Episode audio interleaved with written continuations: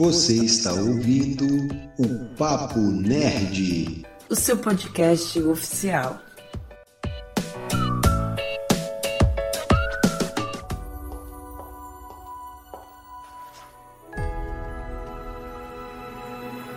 Oi, Barbie.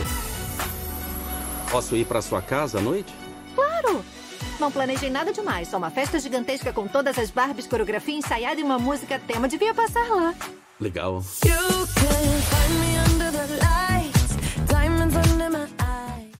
Salve nerds! Em Geeks! Eu sou o Thiago Moura TM e eu vou investir numa boneca da Barbie estranha ou num Ken Mojo Dojo Casa House. Oi, gente, eu sou a Bia Amêndola e realmente Barbie é o filme do ano, não tem para ninguém e não tem como refutar essa afirmação. Eu sei que ainda falta muito tempo, mas não dá. Barbie é o filme do ano. É verdade. Olá, pessoal, eu sou a Camila Couto e eu acho que eu não fui a única que teve dificuldade para encontrar roupa rosa para conseguir assistir o filme, porque o dificuldade que eu tive para achar uma peça rosa no meu guarda-roupa eu não achei e fui no guarda-roupa da minha irmã. Fala aí, eu sou o Luiz Otávio dos Dois Faladores, e se sua família corre o risco com um filme, vocês precisam de terapia familiar. Faz um pacotão aí, leva a família toda, né? É isso, galera. Sejam todos bem-vindos ao podcast do Papo Nerd. Esse é o episódio 92 e a conversa hoje é sobre o fenômeno que está sendo live action de Barbie. Achou que não ia ter episódio sobre Barbie, né? Pois é, baita filme com a direção de Greta Gerwig e um elenco de peso com nomes aí como Margot Robbie, Ryan Gosling, Emma Mackey, Simu Liu e que na data desta gravação já ultrapassou a marca de um bilhão de dólares em bilheteria mundial. Corte rápido. E para você que é novo, pode ouvir o Papo Nerd no seu agregador de podcast preferido ou ainda em nosso canal no YouTube. Então corra lá, se inscreva, ative as notificações para acompanhar os outros conteúdos. Aproveite também para seguir as nossas redes sociais e interagir com a gente na arroba Papo Nerd Oficial. E não saia daí, que a gente volta logo, depois do nosso Mural! IJ Livreiro. Visitem o sebo virtual IJ Livreiro no Instagram. Lá você encontra livros de todos os gêneros, novos e usados, além de kits e sagas a preços bem acessíveis. Isso aí. Venda, troca ou compra de livros usados, com pagamentos em dinheiro ou via Pix e à vista para quem é daqui de Itaperuna. O frete é sempre a combinar. Visite o perfil do IJ Livreiro e confira o nosso acervo. Escolha o seu exemplar e faça o seu pedido pela DM.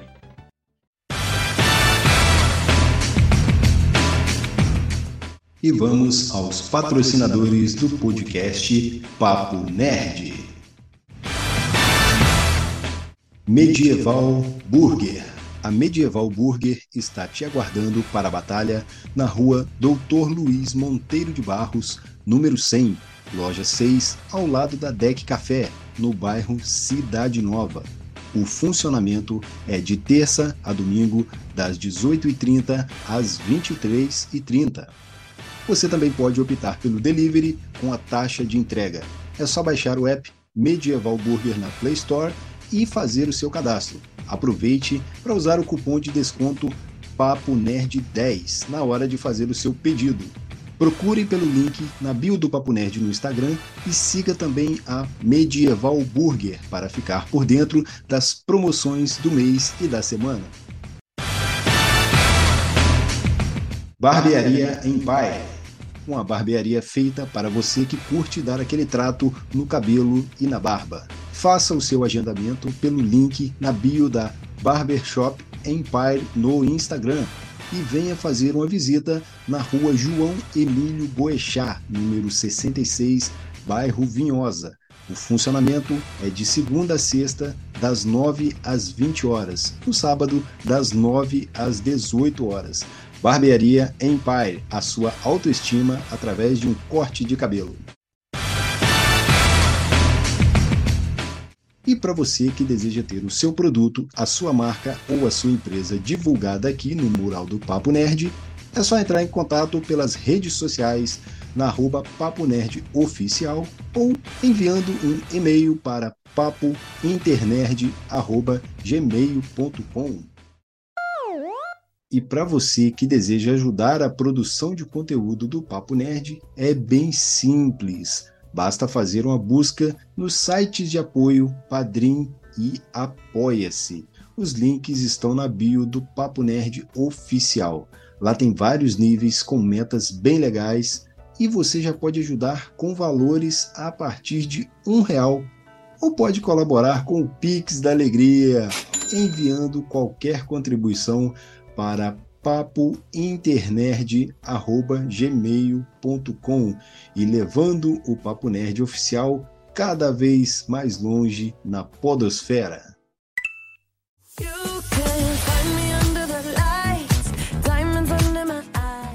Nessa história, a Barbie, vivida por Margot Robbie, começa a questionar o seu mundo perfeito, onde não existem banhos gelados, pesadelos ou pés chatos que se mostra não tão perfeito quanto ela pensava. Assim, para recuperar a perfeição, ela decide ir até o mundo real junto com Ken, que é vivido por Ryan Gosling, para descobrir toda a verdade sobre o universo. e é isso, galera. Para a nossa rodada inicial, eu quero aí as primeiras impressões de vocês sobre o filme e também saber, né, se tinham altas expectativas, né, principalmente Bia e Camila, né, afinal o filme ele transmite uma mensagem que, no meu entendimento, ele se comunica melhor com as mulheres adultas. Olha, Ti, para mim, é, eu tava esperando muito porque eu fui a criança que adorava Barbie. Eu brinquei, brinquei muito de Barbie, infernizava meus pais para ganhar Barbie de presente, né? E eu era criança que, tipo as menininhas do começo do filme, que quebram as bonecas bebês, eu nunca gostei de boneca bebê eu achava chato, porque, sei lá, você não pode, não podia fazer muita coisa com elas, né? Mas a Barbie não, as Barbies, ah, você comprava roupas novas. Aí eu lembro que eu, eu, cheguei a ter uma que mudava a cor do cabelo, você passava água gelada, ficava de uma cor, água quente ficava de outra. Tinha mais possibilidades, né? E eu tava. Assim, a Barbie é uma marca que tem muita história, né? Além dessa relação afetiva com a gente. Então eu estava com um pé atrás, porque é uma marca muito poderosa, a Mattel está envolvida né, na produção como a, com o selo deles de cinema, a Mattel Filmes. Então isso dá um. Você fala, hum. Porque é muito fácil você sanitizar totalmente a história da Barbie ignorar né, todas as controvérsias, todas as coisas que aconteceram na, ao longo da história dela, né, que é uma história de aí 60 anos mais, que a Barbie foi criada em 59. E é muito fácil você é, jogar isso numa história genérica e sem alma. Mas a Greta Gerwig, ela é maravilhosa, né? Eu já era fã dela. E ela e a Margot, né, também, que é produtora do filme, então ela tem o mérito dela. As duas entregaram um produto que tem personalidade, que brilha, que consegue essa mistura da nostalgia das pessoas, né, do público que brincou com Barbie, com é, esse, não sei, essa transformação da percepção da marca. Porque eles fazem um jogo muito esperto, eu achei, de você realmente entender e re reconhecer de frente, né, que a Barbie teve suas problemáticas, né, porque ela as medidas irreais, proporções corporais, né, padrão de beleza, etc, etc. E eles usam isso a favor deles para criar ótimas piadas, para criar um roteiro super sólido.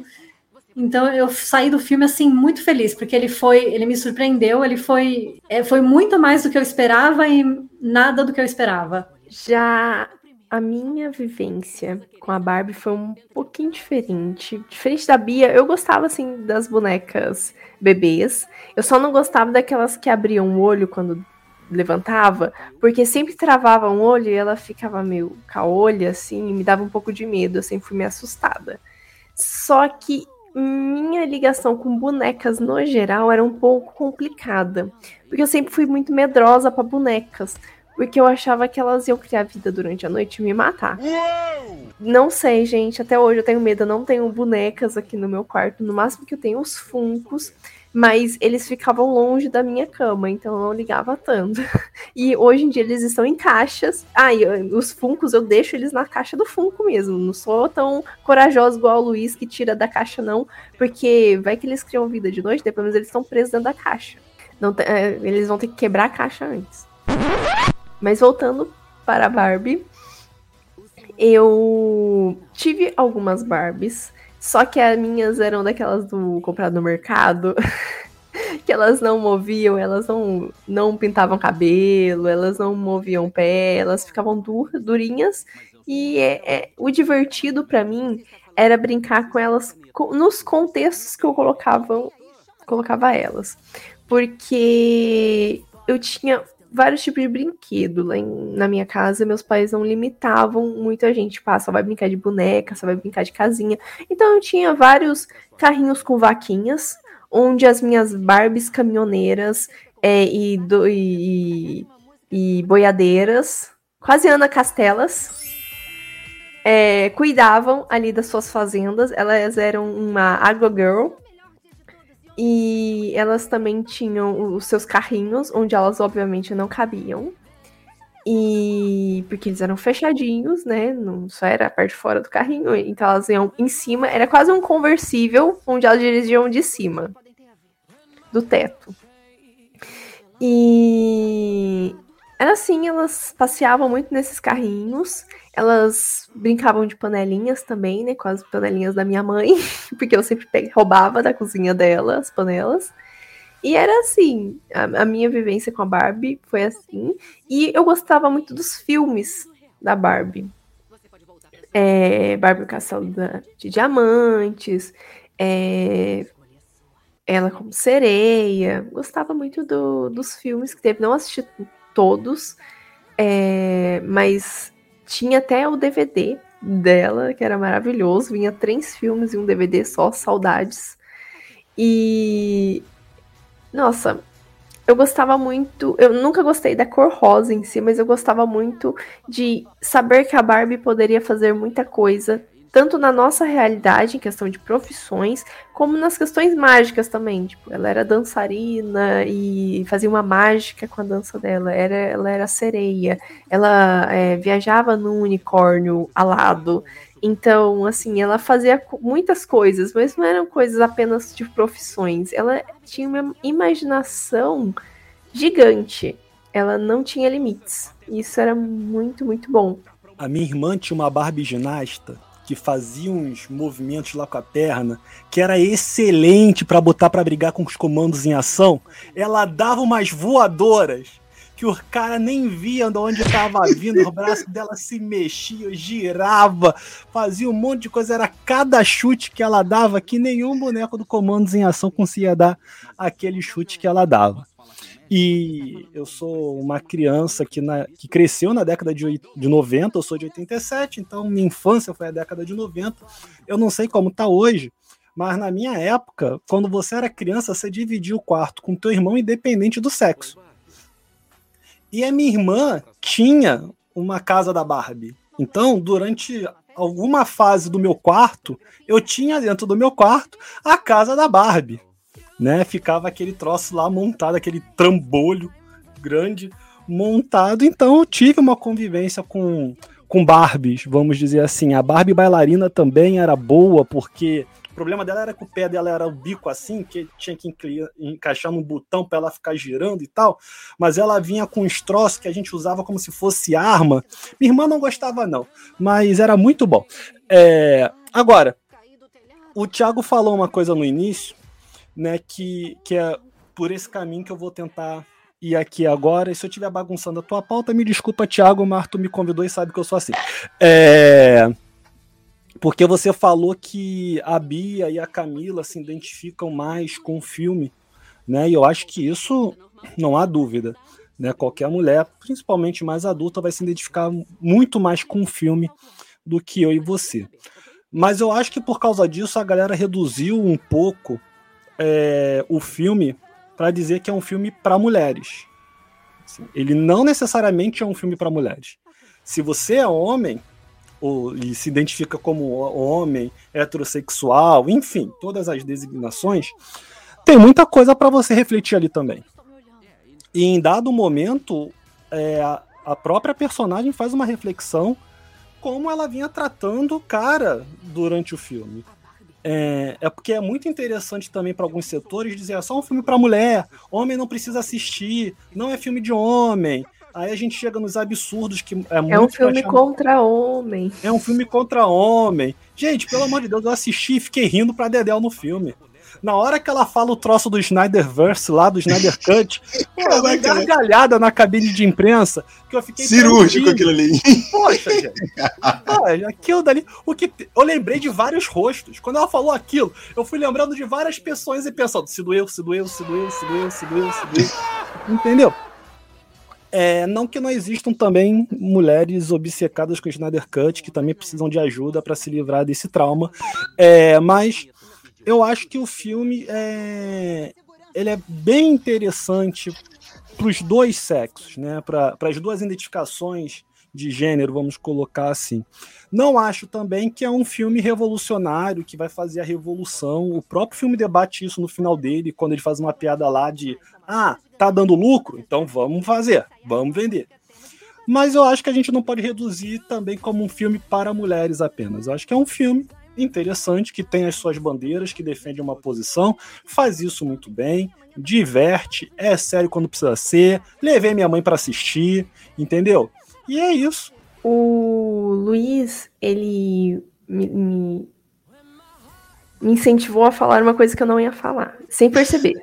Fala, amiga, bota pra fora. Provocando, trazendo bota provocações. Fora, tá tipo terapia aqui, né, Luiz? Já, já pode pôr. É, Inicialmente, eu, quando eu saí do cinema, eu fui assistir com o pessoal do serviço, meus colegas, e inicialmente eu não senti o impacto que todo mundo estava sentindo. Eu, eu, cara, é um filme bom, tem um roteiro bom, a estética dele é maravilhosa. Tipo, é, é, um, é um filme do ano, como a Bia falou. É, para mim, é, agora eu consigo ver que é o filme do ano. Só que eu não tinha sentido o impacto social que ele tinha. Eu conseguia ver todas as reflexões que ele levava, eu conseguia ver todas as críticas, todos os temas, como ele abordou temas pesados de uma forma divertida, tirando risada de todo mundo, como ele conseguia atingir muitos públicos e como ele, principal, como ele levou pessoas para o cinema né? E como ele, ele cativou, conquistou as pessoas para levar eles para o cinema. Só que mesmo com tudo isso, eu não senti o impacto. Eu fiquei tipo, ah, legal, mais um filme. Precisou alguns dias eu refletindo, eu pensando, para eu sentar na frente do computador e, cara, eu preciso escrever sobre esse filme. Porque aí sim, depois de uns dias refletindo, conectando tudo isso, eu falei, realmente esse filme me atingiu e atingiu muitas mulheres ao meu redor. É realmente mostrou a realidade, a nossa realidade de uma forma cômica, mas mostrou. E tanto que eu não muito, eu via muitas mulheres saindo chorando e eu não consegui chorar, sabe? É, durante o filme, eu fiquei impressionada, admirada né? Admirada no, sentido de admiração mesmo, tá? Não de, de choque. Mas eu, eu não consegui sentir aquele primeiro impacto que todo mundo sentiu. E eu demorei um pouquinho para deixar essa emoção, é, a dor que tem por trás da comédia, né, por toda aquela crítica social, é, pesar um pouquinho em mim e falar assim: eu preciso refletir sobre isso, eu preciso escrever, eu preciso deixar desabafar isso. É, porque, como qualquer mulher, eu já, já sofri o assédio, já sofri é, o, o peso do machismo em, do, por toda. construído em toda a nossa sociedade, né? É, estruturalmente. Então eu não ia falar isso, mas eu, as coisas que o Luiz me falou, eu pensei, cara. É, é, é bom eu falar porque nem todo mundo é impactado da mesma forma. Porque vai, vão ter pessoas que vão falar assim: ah, isso não é o filme do ano, só é uma comédia que utilizaram a Barbie para falar. Mas quando você reflete sobre tudo que foi falado, e principalmente por ser verdade, você se emociona sabe? Tanto que todo mundo que falava para mim, ah, eu vou levar a minha sobrinha, de, depois, né, de, de, eu ter feito todas as minhas reflexões, ah, vou levar minha sobrinha para ver, deu, ah, é, que legal, quantos anos tem sua sobrinha? Cinco, seis anos. Eu falava assim, olha, primeiro que a faixa etária do filme, não sei se você viu, é para 12 anos. Segundo, você pode até assinar para ela, assinar, né, ali no cinema, né, o papel de autorização para ela entrar para ver. Mas é, não é um filme para criança. Não tem putaria, não tem palavrão, não tem besteira, não tem nada. Mas não, não é para criança. Ela vai entrar, ela vai assistir, mas ela não vai entender. Ela vai dar uma risada ou outra, mas ela não vai entender. Então, assim, vai você. Vai você sozinha. E, e assiste, digere. para você ver. Todo mundo que passava por mim, eu falava isso. Que, que vinha falar que ia levar criança. Não que a criança não possa ver, mas não é o público a Greta, ela mudou a forma da gente ver Barbie. Eu concordo super, Cami. E eu acho, eu não sei se foi o seu caso, mas acho também eu vi em algumas das pessoas que jornalistas, né, que viram essa questão de o impacto ser diferente, porque eu não sei se a gente que tá, que consome muita muita mídia, né, que tá acompanha mais essas discussões é, sobre gênero, igualdade, etc, etc. É, talvez para gente que já acompanha essas discussões, o discurso do filme não, ele não seja necessariamente algo revolucionário, não é necessariamente novo. Aí eu, eu assisti da primeira vez, eu fiquei pensando, nossa, isso é uma coisa que é muito, a ideia central é muito simples, mas ao mesmo tempo, talvez ela seja nova para muita gente e eu acho que para um blockbuster, que é um blockbuster de verão americano, que é um filme gigantesco, que é um filme de um bilhão de dólares, é muito poderoso, né? Porque quanta gente vai ser impactada por aquilo?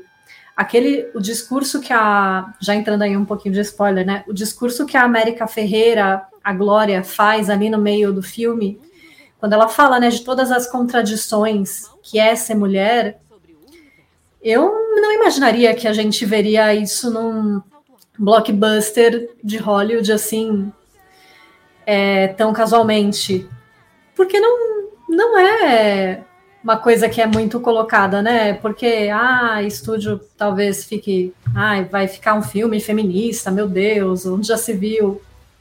E assim, é uma vivência, antes de tudo, é uma vivência humana, né? Porque nós somos mulheres, estamos aqui vivendo nesse mundo. E é doido, porque que nem a, a Glória fala, a gente tem que ser magra, mas se você falar que você, é, que você quer ser magra, aí você está sendo uma feminista ruim. Você tem que ser chefe, mas você tem que ser muito delicada. Você tem que cuidar de todo mundo ao seu redor, mas ao mesmo tempo você tem que ser fodona. É, é um equilíbrio muito difícil, que é uma batalha que a gente nunca vai ganhar. E, sabe, o filme reconhecer tudo isso é, é muito poderoso, né? Acho que mesmo que a gente não sinta o impacto na hora, depois você fala, pô, meu, essa mensagem tá aí, tá chegando a tanta gente que talvez não tenha pensado sobre isso. Meu, isso é muito legal. E é um filme que é isso, é divertido, ele não, não se leva a sério demais, ele, mas ele está seguro ali do que ele quer passar e ele, e ele entretém. É tipo, é uma, é uma ótima experiência de cinema, porque os atores são bons, ele é lindo, os cenários são maravilhosos de ver e funciona. É uma experiência assim incrível. Eu não imaginava da gente ver, que veria isso num blockbuster tão cedo e fico muito feliz que, que tenha e que agora o filme esteja atingindo marcas super importantes. A Greta Gerwig é a primeira diretora solo a conquistar né, um lugarzinho ali no Clube do Bilhão. Isso é muito importante, porque as né, cineastas mulheres, historicamente, tendem a receber menos oportunidades do que os homens de comandar essas grandes franquias, esses grandes filmes. E, meu, é isso, sabe? A gente quer histórias que sejam boas, que sejam cativantes. E, meu, se mais, mais gente puder contar suas histórias, eu não vejo problema nenhum nisso. Pelo contrário, acho que só enriquece as possibilidades para todos nós. E o filme para, né? O filme literalmente para para que a América possa fazer o, o discurso dela, né? Assim, ó, não, não vou deixar subentendido, não. Eu vou parar tudo que tá acontecendo aqui. Tá? Esquece esse monte de cor, essa galera rindo aqui ao redor, porque agora vem o meu discursozinho. E aí ela faz o discur discursozinho, jeito de falar, né? E aí ela vem, fala tudo que ela quer falar, bota tudo para fora. Aí, por exemplo, a Bia é, exerce um, um, papel de coordenação, então tocou nela é, com certeza em algum momento, porque eu que sou homem já exerci um cargo de coordenação e às vezes ficava, pô, como que eu vou dar esta bronca sem parecer que estou sendo ríspido? E aí você tem que falar com o outro, aí tu acha que tu tá falando direito e o outro entende de outro jeito. Então, assim, o, o ele, ele sabe muito bem o que ele quer fazer e naquele momento ele para. Vou fazer isso aqui, vou falar disso aqui, e não adianta você se distrair, porque no filme só vai ter isso agora.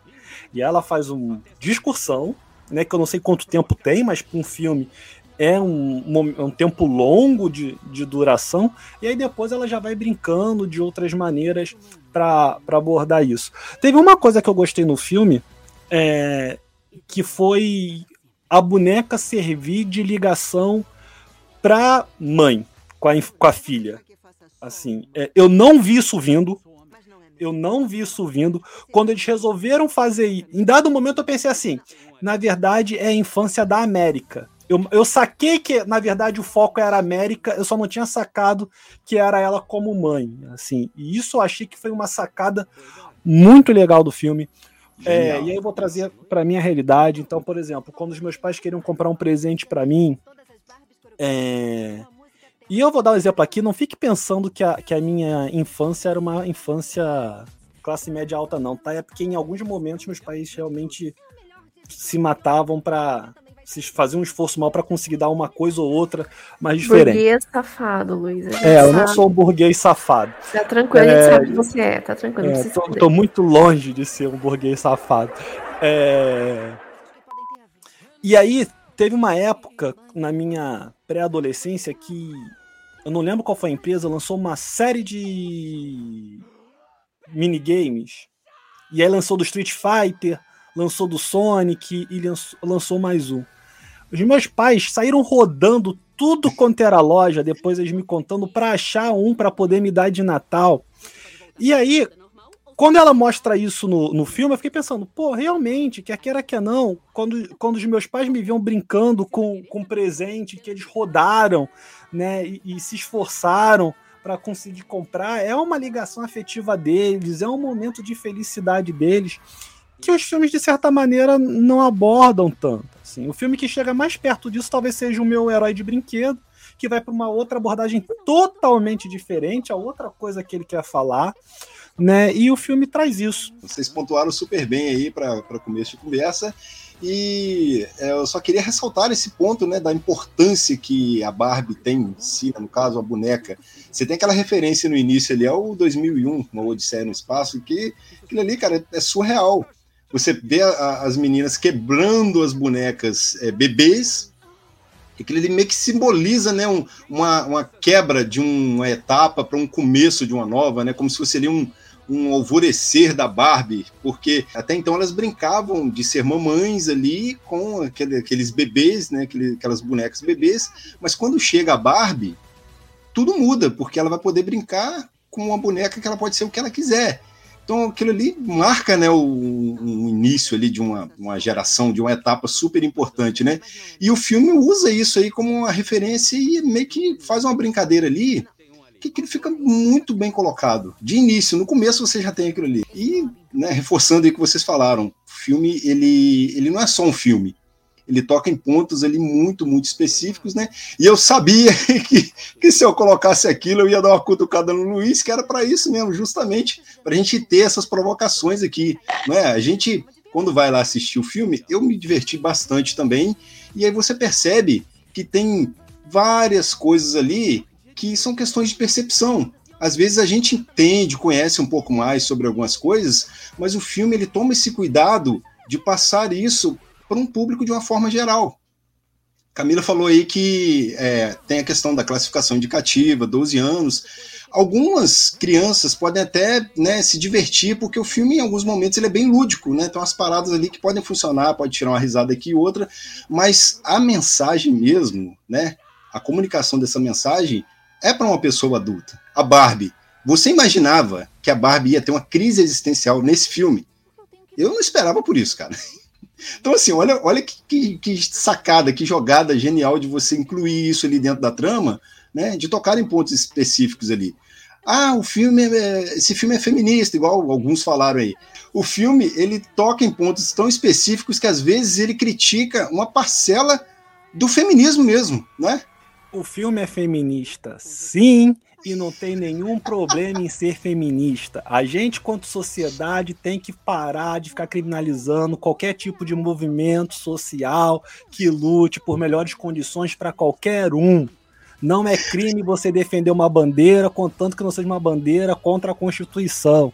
Então você tem direito de defender um filme feminista, você tem direito de defender melhores condições sociais para determinadas classes sociais, você tem direito de defender igualdade para pessoas de, de gêneros diferentes do seu, de diferentes raças. A gente, quanto sociedade, tem que perder essa mania de achar que qualquer movimento social é criminoso. A gente vem nesse movimento já há uns 10 anos, de que qualquer movimento popular é considerado um problema e é considerado tabu. Deixa quem quer ser feminista ser feminista, deixa o homem que quer ser feminista ser feminista, deixa a mulher que quer ser feminista ser feminista. Pronto, só isso que eu quero falar. Acabou o horário político. Você esqueceu de colocar o número da sua campanha.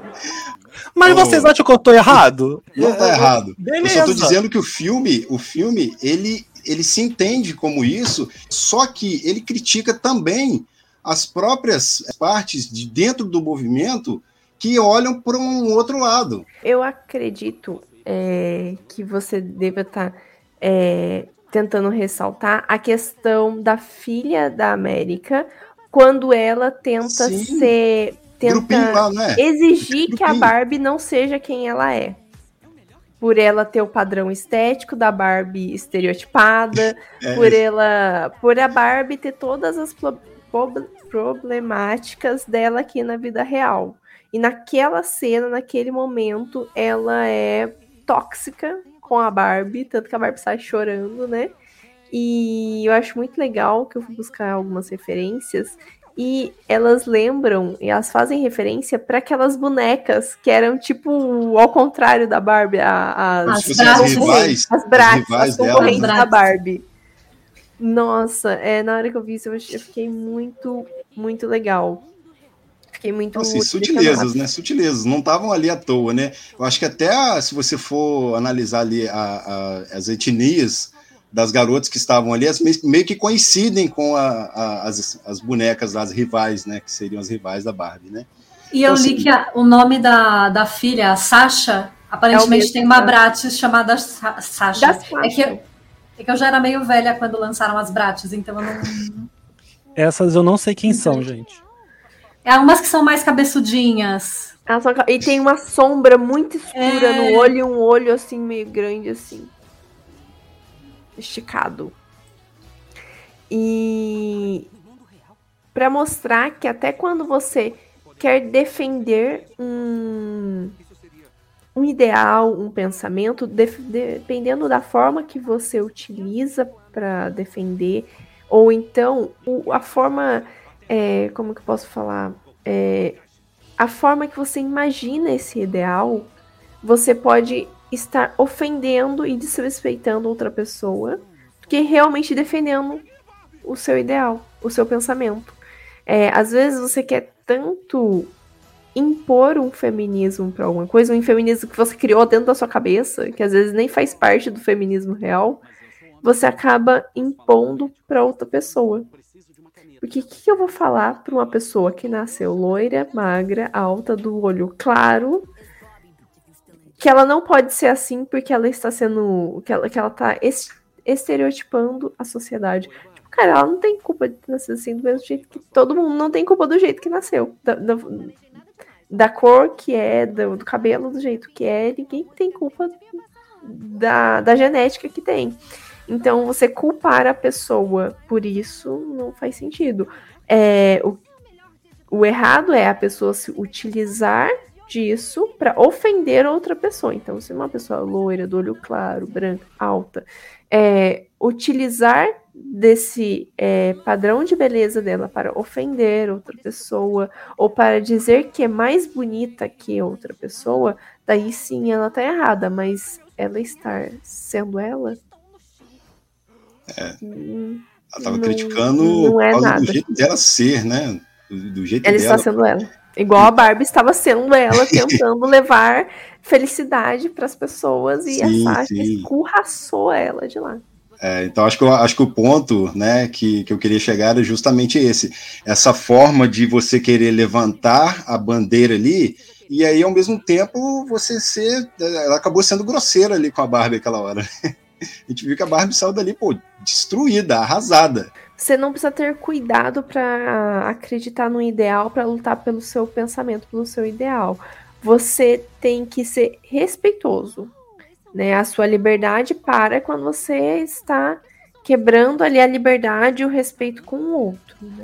Isso aí, cada um Como o Luiz falou, no momento que sua bandeira uhum. ou o seu ideal quebra a Constituição ou os direitos humanos, talvez você deva repensar um pouquinho, assim, de leve. Todo lugar tem gente babaca, gente. Até nas coisas boas tem gente babaca, é da vida, entendeu? Então, até quando você estiver defendendo algo que é positivo, um movimento que defenda algo positivo, vai ter gente babaca ali no meio. Faz parte do jogo. É verdade. É, então, assim, em resumo, eu também saí muito satisfeito é, do cinema, gostei demais, né, do, do, de toda essa revolução que teve, que esse filme, ele foi para dentro daquela própria história ali, né, ele faz uma espécie de revolução ali, então eu não tinha né, tantas expectativas para o filme, mas eu saí de lá assim, satisfeito, me diverti na parte da, das músicas lá. Eu achei aquela, aquela questão lá do, do Ken fazendo aquela. O Ryan Gosling mandou super bem, cara, também. A gente vai falar dele daqui a pouco. Então, assim, é um filme, cara, que é, eu acho que ele, ele transcende o próprio filme, né? Ele não é apenas um filme, né? Justamente por várias coisas, vários pontos ali que ele toca, né? Então é isso, né?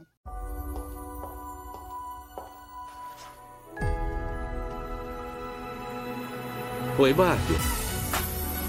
Posso ir para sua casa à noite? Claro! Não planejei nada demais, só uma festa gigantesca com todas as Barbies, coreografia ensaiada e uma música tema. Devia passar lá. Legal.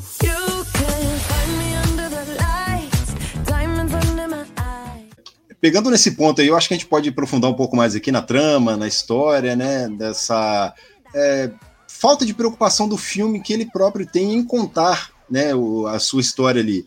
Um exemplo que a gente pode pegar aqui para começar é que você vai né, da Barbilândia para o mundo real, você vai patinando, você vai né, de, de lancha, você vai de foguetinho, você vai de bicicleta, e o filme não tá nem aí, cara. É simples, você vai de um lugar para o outro ali.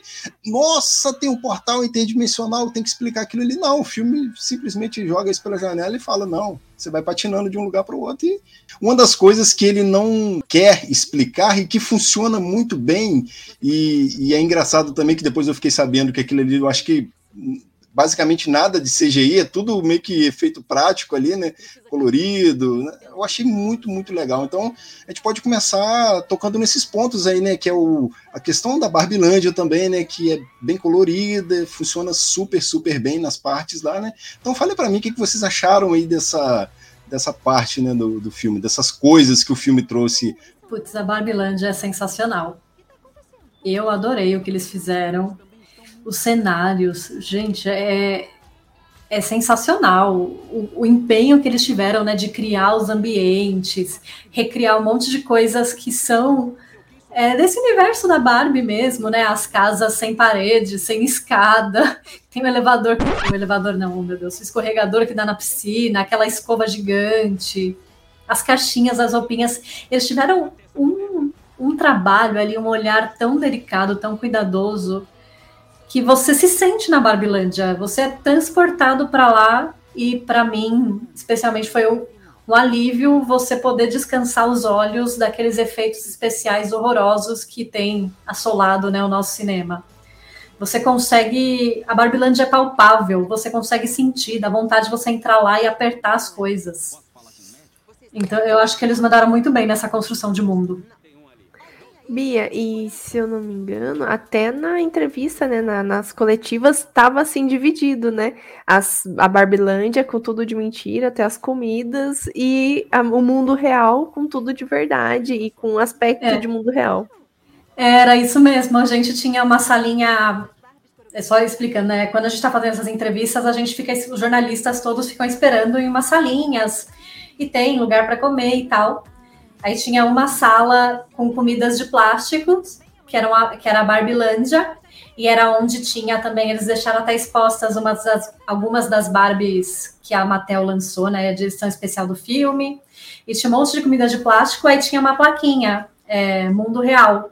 Aí você andava assim, assim, da plaquinha, era outro, outra sala que tinha aí a comida de verdade. Isso foi um, foi um toque incrível. A, a sessão todo o marketing desse, desse filme está de parabéns. As entrevistas, né, eu fiz no, num hotel lá em Los Angeles, eles fecharam o andar para para fazer as entrevistas e era a Barbilândia, porque eles enveloparam o andar inteiro de, do hotel de rosa.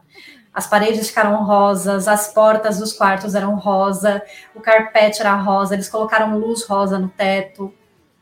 Não, ficou sensacional.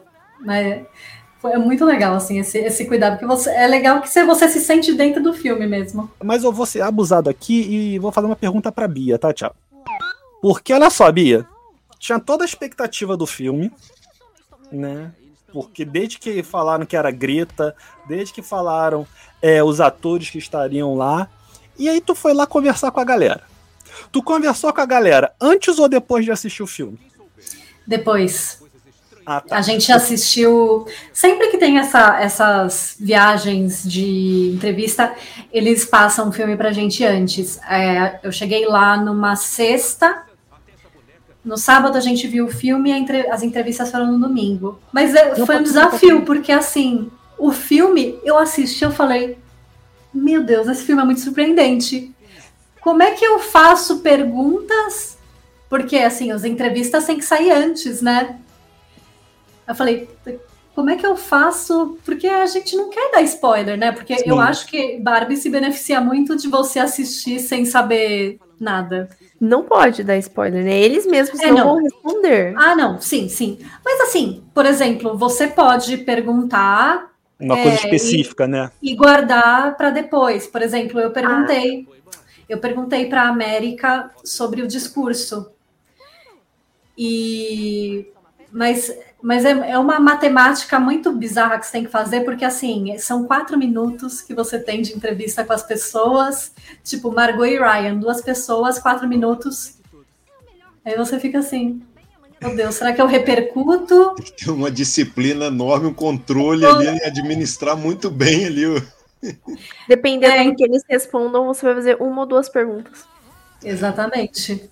Graças a Deus eu consegui fazer quatro para eles, deu certo. Mas é, é, você anda numa corda bamba para fazer essas entrevistas. Porque eu fiquei pensando no alívio que você deve ter tido depois de assistir o filme. De ser bom. Sim, foi, foi Porque um alívio. Foi o que eu falei, assim, a expectativa tava lá no alto, né? Por que, que Margot Robbie tá se metendo nesse filme? Por que, que o Ryan Gosling foi parar aí? Que, que a Greta vai falar da Barbie? Ator, muito ator bom, muito. Sim, o que, que o Will Ferrell tá fazendo numa produção ali? só. É, e aí, tu fica com aquele. Eu acho que tu fica com aquele medo de, pô, se esse filme for uma bomba, eu ainda vou ter que entrevistar os caras no domingo, pelo amor de Deus. E aí eu queria entender qual foi o alívio mesmo, assim. Porque eu acho que rolou um certo alívio de, ah, que bom, o filme é bom, né? E, e aí, como que foi isso? Eu saí, da sessão, né? Eles levaram a gente para um cinema lá em Los Angeles, que é na Century City, que aparece lá no filme, né? Aquela Faria Lima dos. onde está ali a Mattel. É... E aí eu assisti, eu fiquei tipo assim. Ah! Eu, fiquei, eu tava muito feliz, eu fiquei muito feliz, porque eu falei, meu, esse filme é muito bom. Eu falei, tipo, meu, é muito bom. Eu eh, tava com outras jornalistas, aí, tipo, a gente, gente, é incrível, é, é incrível. E foi muito foi um momento muito legal, assim. É, mas aí, ao mesmo tempo, voltei pro hotel e falei, ai, meu Deus do céu, preciso fazer minha pauta, preciso re rever minha pauta da entrevista.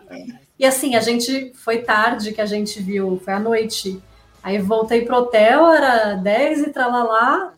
Aí ainda fui rever minhas coisas, acertar minhas perguntas, porque no dia seguinte começava cedo. Tudo bem, não era tão cedo assim, era às 11 da manhã. Mas deu tudo certo, graças a Deus. No final, o saldo foi positivo, né? Isso aí que é bom. Pô, ganhei mimos do Ryan Gosling. Pois é, né? Já imaginou se o filme fosse ruim e ele te dando um mimo, mas você pensa, mimo ainda, né? nossa, né? o mimo é tão bonito, mas o filme é tão ruim. Vou ter que aceitar isso. Ou então, Luiz, pelo menos eu ganhei um mimo. É. é. No final das contas, ainda ganhei um mimo ainda. Mas com tudo isso que a Bia falou, a gente, só, a gente pode ver como a grandiosidade do filme foi feito pelos detalhes. A gente sabe que o roteiro teve um peso muito grande. É que eu sou, gosto de roteiro, né? Eu gosto de analisar roteiro da, das obras. Mas é, os, o roteiro, ele é grandioso em questão de tudo o que ele aborda, da forma que ele aborda. Como a gente já disse anteriormente. Só que os detalhes, sabe? É, como a Bia falou, dos pentes, das referências cinematográficas lá dentro, da forma que os efeitos práticos foram feitos. Todos esses grandes, médios e pequenos detalhes formaram a grandiosidade do filme. Porque se ele fosse um filme grandioso, mas raso em detalhes, raso em referências, ele poderia continuar sendo um filme muito bom mas ele seria um filme bom, ele seria mais um. Ele não teria tido o impacto que ele teve. Agora, é, depois de, to de todas as reflexões, eu consigo enxergar a grandiosidade dele e a grandiosidade dentro da vida de homens e mulheres, né? É, porque é importante a gente ver toda a questão do masculino ali dentro também. Por que, que eu digo isso? Porque a gente geralmente, quando pensa no feminismo, a gente pensa nas mulheres e em como as mulheres sofrem o machismo. Mas a gente esquece também de ver como o machismo é tóxico para os próprios homens. Como quem é representado ali, como to, não, não só quem, mas o próprio marido da América, que ele só dá uma pincelada nele, mas é engraçado como é, eles fazem questão de mostrar ele ali e todos os homens ali dentro do próprio da própria Mattel, do FBI, de todos os locais que vai mostrando e de como eles são tóxicos para eles mesmos, sabe? Então eu achei muito interessante todo esse percurso. É, é um filme feminista, sim, mas ele não é redutivo, né? Ele não, não se reduz a isso. E acho que seria até injusto reduzi-lo a isso, porque é um filme feminista, mas ele vai muito além. Vai muito além. É Sim. isso. Mas eu... eu, eu, eu acho que as pessoas têm medo de falar feminista e espantar outras pessoas. Ah. Porque, por exemplo, é, eu fui com duas pessoas assistir o filme. É, o, o rapaz, ele também é, é ativo. Mil, é, vou, vou usar a palavra militante, mas eu não gosto muito dessa palavra. Militante das causas. E a, Deixa a... as pessoas serem militantes, Camila. Quem milita é militante. É que eu não gosto Camila. dessa palavra. Mas é, a menina não, e a, a menina não é feminista, a menina não concorda com nada disso. Enfim. E eu estava com medo de falar que o filme tinha pautas feministas. Ah, entendi pra, e espantar ela. E eu sei que ela ia gostar do filme, tanto que ela amou o filme, deu altas risadas e saiu mais reflexiva que eu naquele primeiro momento. Entendeu? E ela mesma falou assim: Nossa, eu achei que ia ser contra homem, e não, foi tipo tudo, tudo de bom, foi maravilhoso. O filme é muito Ai, gostosinho, gente. É, gostoso de ver, exatamente. E, meu, todo mundo pode tirar algo dele. Eu fui. Eu assisti três vezes, né? Uma delas eu fui com meu namorado. Meu, ele se divertiu pra caramba. Deu mais risada que eu, se bobear. Tipo, é, é um filme que é uma história universal, né? Só que as pessoas, por ser um filme protagonizado por mulher, dirigido por mulher, as pessoas ainda têm uma dificuldade de entender como uma história universal. E isso é muito triste, porque, tipo, o que faz de Barbie menos universal do que Vingadores Ultimato? Gente, Vingadores Ultimato, ali no, no cerne, é uma historinha de jornada do herói. Barbie é a mesma coisa. Não... E usando esse mesmo exemplo que você falou, Bia, é, foi. Todo mundo achou ridículo as meninas usando rosa para ir. Meninas e meninos usando rosa. Mas por que, que tá tudo bem rosa, o povo ia, ia assistir vestido de Homem-Aranha? Homem-Aranha rosa, né? Eu acho que eu, acho que eu vi também. Mulher-Aranha e não, não pode ir de rosa. É, então, tá, um velho machismo, né? Já vou começar a polemizar daqui também, tá? É, porque tentaram fazer isso com Oppenheimer, tá? Tentaram fazer isso com Oppenheimer. Rolou um movimentozinho da galera tentar ir de terno e gravar ah, eu vi isso. Oppenheimer. Nossa, que Tá? Só Nossa, que não que rolou. Não rolou. E aí, a galera de terno e gravata assistir Oppenheimer é legal. O povo de rosa assiste Barbie aí não pode. Exatamente, eu vi isso, o povo reclamando. Teve um rapaz, ele que ele, post, ele postou a foto dele vestido todo de terno, cap, não é capuz, é tipo um, um chapéu. Um chapéu. chapéu. É, assim, do lado do pôster do Oppenheimer. E veio comentar no, no, no, meu stories falando sobre Barbie. Tipo assim, ah, você foi ver esse filme toda de rosa? Eu fiquei tipo, amigo, Tu tá de terno de segurança? E, e chapéu, você usa isso na vida real? Porque quando você tá lá na academia, você vai de roupa de ginástica, não vai ser de terno, não. Ai, gente, deixa as pessoas, né? Não deixa as pessoas, deixa as pessoas, gente. Deixa eu, eu quase comprei um, eu, eu quase adotei um gato e dei para ele, para ver se ele cuida das vidas do Cuidar das vidas do gato. Tem sete vidas, né? Aí, sete vidas para cuidar. Ai, é, infeliz, infelizmente é isso, né? Porque infelizmente ainda existe essa é, mentalidade de que tudo que é associado ao feminino é fútil. Mas por que que Barbie é fútil e o filme de hominho não é? É uma é. construção totalmente arbitrária que veio do nada e vai para o nada. É tudo filme, é tudo pessoas sendo felizes com as coisas dela. Deixa quem quer ir de Miranha ir de Miranha. Quem quer ir de Harry Potter vai de Harry Potter, quem quer ir de Barbie vai de Barbie.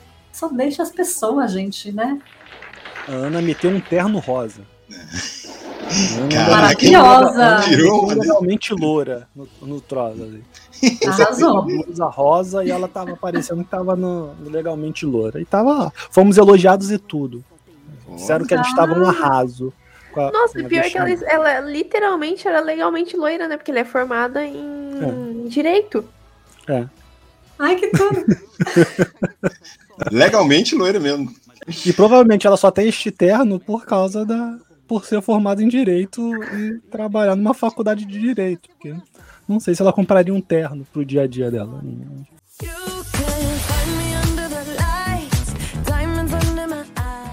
E eu já vou aproveitar aí que vocês falaram para trazer uma leve polêmica. Porque acontece o seguinte: essa, e aí a gente já falou do Nolan, a gente já falou de Tenet, já falou de isso aqui. O povo fica falando que defende a família, que o que o filme faz é um desserviço à mulher, e não sei o que, que isso, aquilo, aquilo outro, que o filme não valoriza a mulher. Oppenheimer tem Florence Pugh, que fica 90% do filme pelada, sem necessidade nenhuma, e eu não vi essa galera falar um mais sobre isso. As cenas que a Florence Pugh tá pelada, das, se 90, se 80% precisava, eu tenho dúvidas. E eu tô não tô colocando que 100% não precisava, porque tem uma cena que eles literalmente estão transando. Então eu entendo a pessoa estar pelada transando. Mas a maneira que foi filmada não precisava nem aparecer ela pelada. Porque com uma câmera diferente, você não precisaria ficar mostrando ela pelada. E aí, sobre isso, a galera não fala nada. A galera, ah, porque o pai não fazem isso. Os filmes não tratam mulher do jeito como trataram os homens ou os pais nesse filme. Esta semana chegou no Brasil Ursinho Poo, Sangue e Mel. O pior filme do ano. O pior filme do ano. Tem uma mulher que ela literalmente perde a blusa pra morrer. A mulher simplesmente tem a blusa ah, é, rasgada por nada, por motivo nenhum, e morre cinco segundos depois. E aí fica uma galera falando que o filme é isso, que o filme menospreza a família, que o filme menospreza o homem, porque isso não acontece nos outros filmes com mulher, que é um exagero, e a gente tem aí exemplos de agora do que acontece com um monte de personagem feminino no filme. É, que é bem isso, né? Porque para nossa querida família tradicional brasileira, mulher pelada ali sendo objetificada sexualmente, tudo bem. Agora, mulher questionando isso aí já é vandalismo, aí já não pode. O que é uma besteira, né? Porque eu vi um, um fulano que eu nunca vi na vida é, viralizou no Twitter esses dias falando isso, né? Todo orgulhoso que levou o filho para ver Oppenheimer e o filho criança, é tipo. Gente, ver mulher pelada, tudo bem, né? Mas ver um filme que é divertido e que trata de temas que são legais para todo mundo, aí já não pode, né? É uma hipocrisia bizarra. E eu acho muito bizarro o pessoal que fala que o filme é contra a família, sendo que uma, uma trama super importante de Barbie é a América Ferreira se reconectando com a filha. Pô, isso é lindo. A Barbie faz uma mãe e uma filha se reconectarem. Isso é antifamília? Eu não, eu não entendo essa ginástica mental que a galera faz é, assim, é, desafia toda e qualquer lógica para mim. É porque família é só papai, mamãe e filho ou filha, entendeu? Aí se não tiver o papai ali, tem uma galera que acha que isso não é família. Ou se o papai não apareceu o tempo todo no filme, não é família. Entendeu? E vou polemizar de vez aqui, que não tem nada a ver com o tema, mas já que eu falei, vou botar para fora. Oppenheimer não faria metade da bilheteria dele se não tivesse sido lançado com Barbie. Esse Barbieheimer é engodo. Se for na onda. Isto não existe. Eu sei que, a, que a, eu escrevi um texto falando sobre isso. No Omelete tem vários textos falando sobre isso. Mas, na verdade, Oppenheimer surfou. A competição nunca existiu. E a galera fica nessa de que Oppenheimer disputou com Barbie. Gente, tem gente que nem sabia que Oppenheimer ia ser lançado, só ficou sabendo porque a galera fez meme do filme da bomba atômica lançado junto da Barbie. Entendeu? E aí, não sei nem se isso é só mais um reflexo do próprio machismo que o filme debate de que se você tem um filme da Barbie, um filme voltado para debater questões sociais femininas, você precisa ter um filme lá de um cara que construiu uma bomba junto e dizer que eles estão competindo numa competição que nunca existiu. Até porque, né, Luiz? Um filme não tem nada a ver com a outra. Se fosse, tipo, dois dramas, dois filmes sobre homens que, que realmente existiram, né? Tipo, não é uma biografia, mas, sabe, tipo, se eles fossem muito parecidos, Tipo assim, se fosse dois filmes de herói, um da Marvel e um da DC lançados juntos, eu entenderia estar tá concorrendo ali. Mas não, é um filme de uma boneca, sabe, comédia, feliz, e o outro é um drama super triste de um cara que criou a bomba que quase disseminou do, do, do, dois, duas cidades, dois lugares. Desse fica. Não tem nada a ver. Como que tá concorrendo, com, competindo, perdão, como é que tá competindo um com o outro, sabe? E, e, quando eu falo, por exemplo, que eu escrevi, que o Omelete escreveu, outros sites escreveram, o problema não é essa galera que escreveu, não, é porque realmente tentaram vender o filme como isso.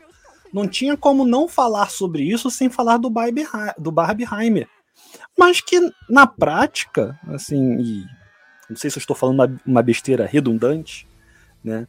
De repente alguém está nos escutando e pensando, meu Deus, como esse cara pode falar uma besteira tão grande assim e, e nem perceber que está passando vergonha. Mas enfim, cara, é, é muito que a Camila falou, são filmes distintos. É, é você querer competir, é, dizer que eles estão competindo entre eles, Não tão, gente. Assim, o, ba o Oppenheimer só serviu para atrapalhar a Missão Impossível. É verdade. No fundo, no fundo, o Oppenheimer só serviu para atrapalhar a Missão Impossível, por isso que Tom Cruise ficou irritado com Christopher Nolan. Verdade. Entendeu? Quem saiu prejudicado no rolê todo aí foi o Tom Cruise e Missão Impossível, cara.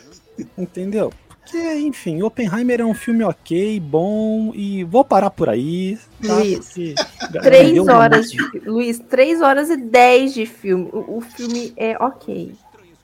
Pra mim, o filme passou de duas e meia, eu já começo a questionar a sanidade de quem criou. Não aguento mais filme que quando quer mostrar que o personagem tá perturbado, bota a tela tremendo. Ah, o Oppenheimer tá perturbado. Deixa eu tremer a tela, botar umas explosões porque ele vai construir a bomba. Aí vai. Aí ele tá bem, fica todo limpinho. Tá estressado. Tela tremendo. Ah, gente, pelo amor Gente, de isso Deus. dá uma labirintite. Que Vocês não têm noção. É, cara, tem uns Eu- eu, efeitos eu ali vou que começar realmente, a tomar, se você tomar remédio pela de ir pro cinema. É isso, só Meu isso eu Deus, gente. fazer. Eu vou ver Oppenheimer neste domingo No IMAX ainda, hein? no IMAX. É, eu acho que vou tomar um tomar um remédio para labirintite antes então.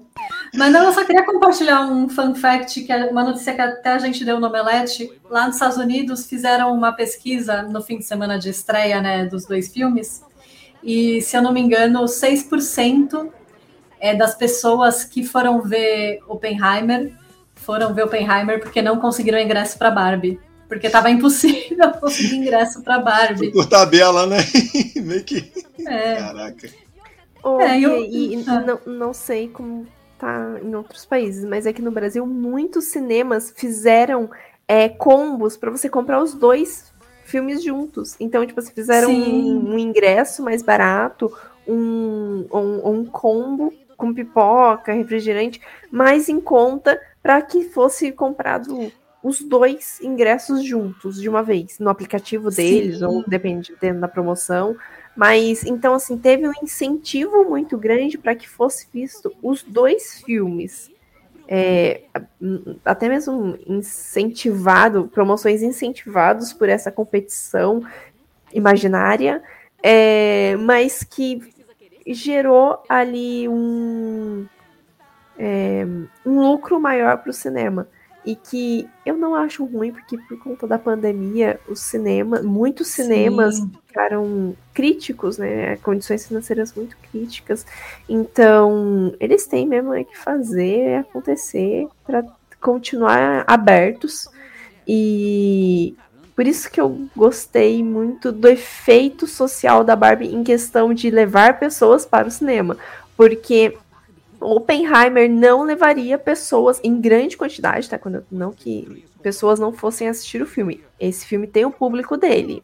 Mas não da forma que Barbie iria levar. Né? Primeiro que o marketing da Barbie foi muito bem direcionado para todo mundo que no- não tinha é, distinção, né? Enquanto Oppenheimer, ah, não é para aquelas pessoas que são cabeça, que quer um filme que você tem que raciocinar muito, que, nossa, é filme para acadêmicos. Barbie não, tipo, você tá aqui passando na Forte Cinema, você quer ver Barbie? Bora, bora ver Barbie. Era isso. Gostaria de dizer que não é para acadêmicos, tá? Vou dizer aqui, tô, tô sendo muito cri-cri. E aí. Eu, ah, ma- Ah, não, eu tô falando que vida- é a forma que foi vendido. Ah, mas não é também, vender errado. Porque o que acontece é o seguinte: é, vou falar aqui é, a vivência de um cara que passou boa parte da vida dele na academia, tá? É, a parte que interessa a galera da academia, que é o debate científico, que é ele, sen- ele sentado com os cientistas, pensando, elaborando, o filme não dá importância. Ah, não, não, Lu, Luiz. É, quando eu falo acadêmico, é acadêmico no sentido do- dos acadêmicos de cinema. Cabeçudo. Ah, a galera do tênis Cabeçudo, pra, pra cinéfilo. Pra quem quer sentar na frente do cinema e ficar lá com o papelzinho anotando assim, ai meu Deus, a bomba estourou até o momento, ai a tela tremeu, nossa, que, tipo, sabe, ai a câmera que foi 50 milímetros, ai meu Deus, realmente fez toda a diferença, ele é um artista. Tá, beleza. Porque pra galera acadêmicos academia sentido, mesmo... não, não na, na prática de fazer a bomba, porque isso eu não sei nem se fosse real mesmo, porque eu não entendo nada de química, de física, eu não entendo nada. Então é isso. E o filme tem três horas e pouca, né, gente? Três, é... cravado ali, ó. Mais de três Thiago, horas. O Thiago, a Camila sabem, a Bia, é... ela não deve ter essa noção, mas eu encampo uma batalha, né? Contra esses filmes com mais de duas horas sem necessidade. Né? É uma batalha que eu carrego forte na minha vida.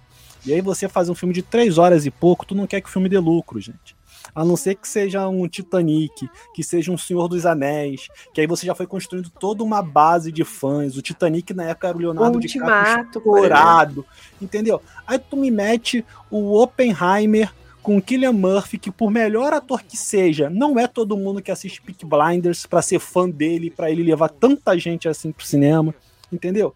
Aí tu faz um filme de três horas e pouco. É claro que o cinema vai botar para vender junto. Porque tu não tem nem sessão suficiente pro filme dar lucro suficiente pro cinema, cara, com três horas e blau. Num dia, ele faz o quê? Três sessões? os horários, as sessões ali, porque não é qualquer um filme que você encaixa em três horas ali, né? Aqui mesmo é. ele ficou só no último horário, né? No, na cidade aqui mesmo, ficou só pro último horário. Né? E aí você Uma... tem que ficar alternando os dias de semana para colocar o legendado, dublado, legendado porque só tem um horário no dia disponível para ele. Então, olha só a dificuldade que é. O Nolan anda muito complicado. Eu entendi a referência. Desde que ele falou que o filme tinha que ser lançado no, no cinema quando a gente não tinha nem saído da pandemia direito, o ranço vem se instalando numa velocidade que ele tá de parabéns. Nossa, o seu ranço com ele tá aí. Eu, eu, eu, acho que não tem nenhum filme dele que eu fale assim, nossa, o Nolan é incrível. Todo mundo baba naquele Interestelar. Realmente, Interestelar é, muito, é uma obra muito bonita. Mas eu tenho tanto ranço dele que eu comecei a ficar com ranço da obra. Não tem como desligar tem que começar um a dividir a obra do, do diretor, né? Pra ver se. Não, é, é, é, é grande... muito complicado. Ele, ele sempre quer. A gente tem um filme da Barbie onde tem a valorização da mulher, mostrando como a mulher é, tem que lutar muito mais para conseguir o mesmo ou o mínimo. E um outro filme onde ele pega a mulher e deixa 90, 100% do tempo pelada pra nada. Gente, é simples. Como saber se uma mulher precisaria estar pelada ou não na cena? Imagina ela com roupa. Fez diferença? Não, ela poderia estar de roupa. É isso. É isso. Não, nem o Luiz graça, falou né, sobre a cena de sexo. De Gente, Essa parte aí mesmo é uma que você não tá nem esperando de graça ali, ó. De pof. Teta. Exatamente. É. O, o, o, Luiz falou uma coisa sobre, sobre cena de sexo e, e eu tenho uma coisa muito forte na minha cabeça. Novela das seis tem cena de sexo. Novela das onze, das nove tem cena de sexo. Qual é a diferença de um para outro? A forma que é apresentado. A gente sabe que na novela das seis teve a cena de sexo.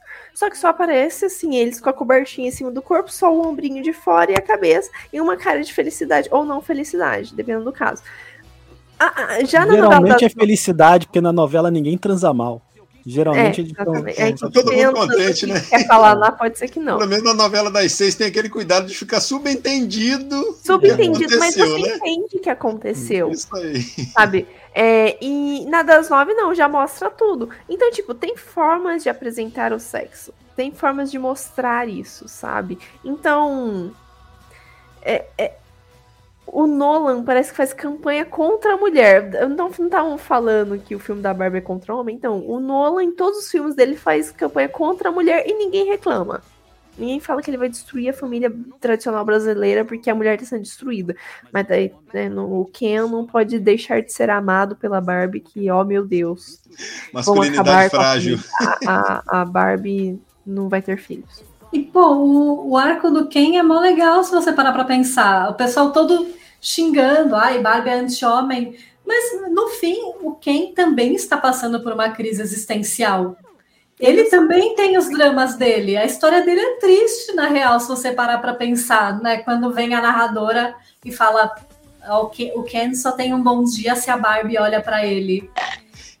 E, gente, tipo, é triste isso, porque é o que acontece, é o que durante muitos anos aconteceu com as mulheres no cinema, né? Elas só existiam em função do olhar de um homem.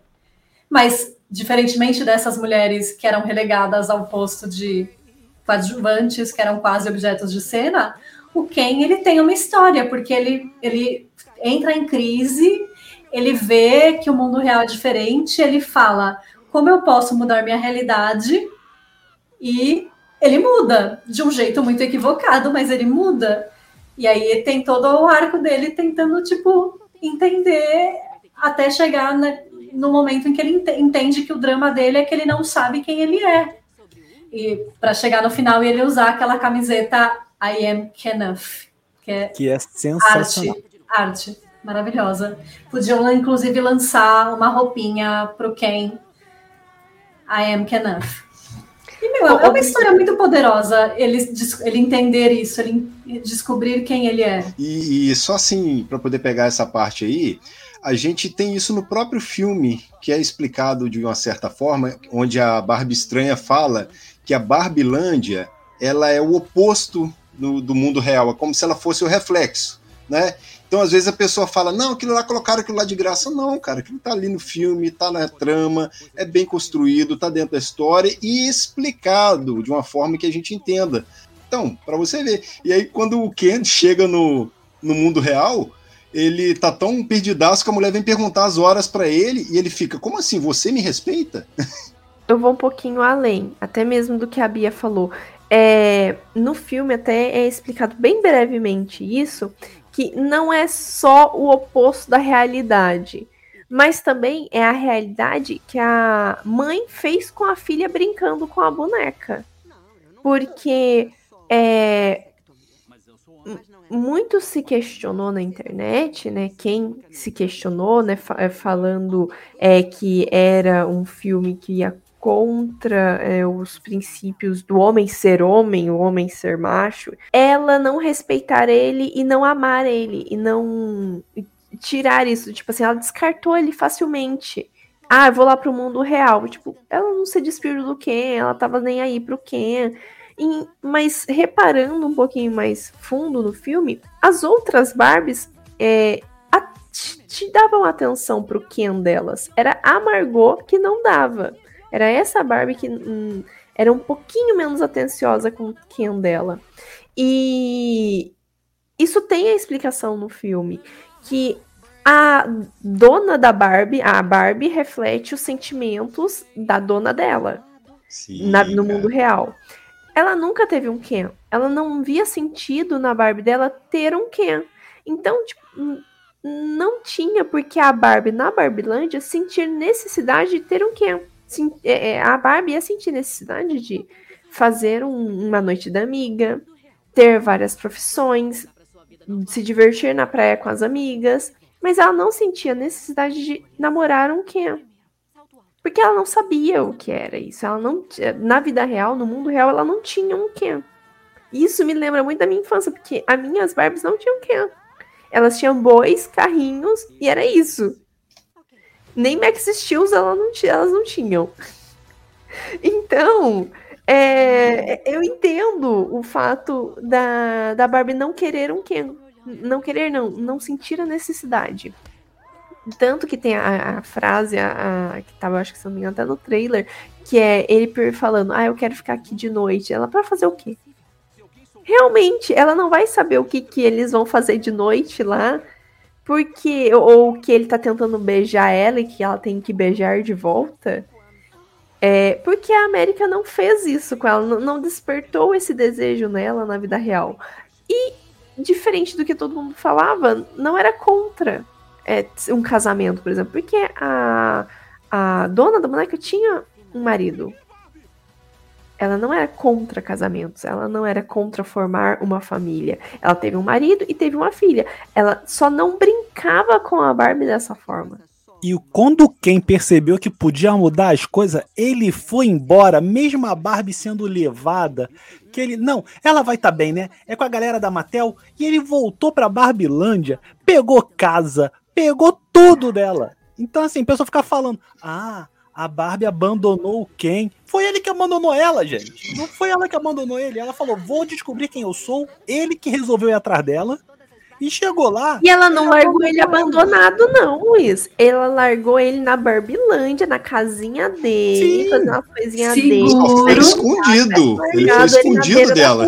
Ela não abandonou, não. Eu não falei se tinha abandono, não. Ela falou que ela foi, foi descobrir quem ela era. Ele que resolveu ir atrás. E aí, quando ele descobre esse mundo maravilhoso para ele, ele vai embora e fala: Eu preciso voltar. Eu preciso mudar as coisas como estão lá. Ah, ela tá bem, né? Ela foi levada pela Matel, então vai dar tudo certo. Então, ele que larga ela. E, poxa, gente, que relacionamentos essas pessoas têm, né? As pessoas que reclamam disso, porque, sei lá, né? Um relacionamento saudável, as duas partes estão ali igualmente investidas. A Barbie admitir que ela não quer ficar com quem e o Ken entender que ele precisa entender quem ele é, pô, ótimo, porque inclusive no futuro o Ken pode ter uma Barbie que por qual ele esteja apaixonado, ela esteja apaixonada também por ele, né? Sim, não, sim, concordo. Não é porque. Inclusive, uh, não tem tem uma situação lá que tem uma outra Barbie e um outro Ken, onde eles se estabelecem como amigos e tá tudo bem, tá tudo ok, sim. eles simplesmente são amigos, né? Ah, fiquei com tanta saudade da minha amiga Barbie, então tá normal, cara. Mas a, a Bia perguntou que tipo de relação essa galera tem. Tem uma galera muito estranha pelo mundo, Bia. Teve um canal aí. É. Teve um canal aí que falou que o filme faz apologia ou que o filme dá a entender que a mãe traiu o cara. Nossa, de onde aí, tiraram isso, cara? Eu fiquei tentando lembrar da onde ele podia ter tentado tirar isso? Aí o Luca, o meu sobrinho, foi assistir o filme outra vez. Aí ele falou: vou tentar prestar atenção para ver se se tem isso mesmo. Aí ele terminou de assistir o filme e mandou mensagem: Luiz, não tem nada disso. A única menção que alguém pode querer pensar alguma coisa é essa. E aí, quando eu assisti o filme de novo lá com a minha mãe, com meu pai, é, eu fui ver de novo e realmente a coisa mais próxima que a gente pode imaginar é a seguinte: a cena que a mãe está com a filha dirigindo, ela fala que aprendeu com um cara, aí a filha pergunta, com meu pai? Aí ela regala o olho e fala: Sim, sim, foi com ele. Quando isso é uma piada clássica de cinema, sim. desde que o cinema existe, de que os, os filhos acham que os, os pais só se relacionaram entre si, e claramente está falando de uma relação anterior. Mas teve uma pessoa que conseguiu entender que isso era menção à traição. Aí tu Ai, imagina gente. como não é a cabeça dessa pessoa. É demais. Entendeu? É, é, é nesse é, tipo assim, ela, ela enxergou o que ela queria ver, né? Aí que tá o problema, né? É, gente, eu acho que quem, quem enxerga muito, muita traição aí é porque tá devendo. Eu, eu acho isso muito estranho. Mas, ai, gente, as pessoas são muito estranhas, né? Meu Deus do céu. Terapia, gente. Façam terapia, pelo amor de Deus. Perfect.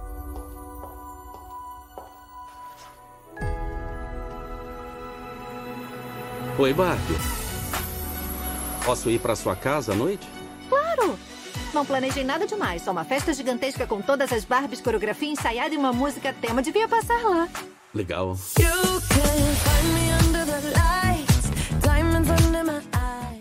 É, para fechar agora, eu queria que a gente tocasse num ponto também super importante, né? Que eu acho que é a questão da representatividade. A gente tem várias Barbies, vários Kens ali. O próprio Ken do Simuliu, cara, eu achei que ele podia ter um pouco mais de espaço né, na trama toda, apesar do Ryan Gosling ter mandado bem pra caramba ali dentro do, do, do arco dele e tudo mais. Só que eu fiquei querendo ver um pouco mais do Ken do Simuliu, cara. Eu, não, acho que, eu acho que o meu lado fã de Shang-Chi falou um pouco mais alto. Pô, eu achei super divertido também o Ken do Simuliu. Eu amei a rivalidade dele com o Ken do Ryan. E acho que mesmo quando, quando ele aparece é sempre divertido, né?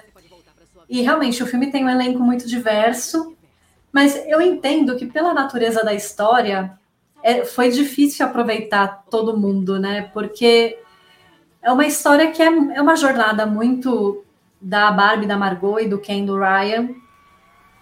E realmente, assim, a maioria das pessoas, do, dos coadjuvantes, são até figurantes de luxo, né? A Dua Lipa coitada, ela aparece para falar hi Barbie, bye Barbie, e basicamente é isso. Tadinha. É... é que você não entendeu, é que ela apareceu triplicada, entendeu? É, é não. Poxa, mas mesmo assim, né? Coitada, mas tudo bem, né? Deve ter sido um dia de trabalho muito diferente. Ela apareceu só por conta da, da música. É, é. Mas, mas assim, eu não, eu não reclamaria. Se eu fosse uma atriz me falassem, olha, você quer gravar um dia uma participação em Barbie? Eu iria, né? É, eu gosto muito da, da Barbie presidente, da Issa Rae. E a, e a Barbie estranha, gente. A Barbie estranha da Kate McKinnon, ela é sensacional. Então, é difícil, né, ter... Porque é, é, é difícil você equilibrar tantos coadjuvantes quando você tem um elenco tão grande assim mas eu acho que todo mundo foi bem colocado e todos os atores, quando eles aparecem, eles divertem, eles dão o seu melhor. É, o, o Alan do Michael Cera também, acho que ele rouba a cena quando aparece, ele é muito bom. E eu adoro que a América Ferreira, né, já que o Ti falou da representatividade, pô, uma atriz latina, que ela é o centro emocional da história da Barbie, eu acho isso muito importante, eu acho isso muito bonito quando eu vi a listagem de atores, listagem não, né? As divulgação dos atores começaram a apare aparecer, que ia no filme e tudo mais, eu comecei a ficar um pouco, um pouco de receio. É, eu sabia, eu, eu, já, assim, eu sentia que ia ser um filme bom e grande, mas eu comecei a ficar com medo porque tava escalonando muito. Tava, tipo, muito, tinha muita gente boa junta. E por ser um filme que eu já. Eu, eu criei, criei uma ansiedade, uma expectativa, eu. Ou ia dar muito bom ou ia dar muito ruim, como, como o Luiz mesmo falou. E falou em alguns momentos. Então, eu quis acreditar que seria muito bom por conta do elenco que se envolveu no projeto. Porque, primeiro, que a Greta não ia se envolver num projeto que fosse para ser. É... Eu vou utilizar a palavra fútil, mas não não por ser da Barbie, e sim fútil no sentido de não ter um significado profundo. Então a Greta não, não iria se envolver num projeto que não que, que fosse fútil, que não tivesse realmente um significado por trás.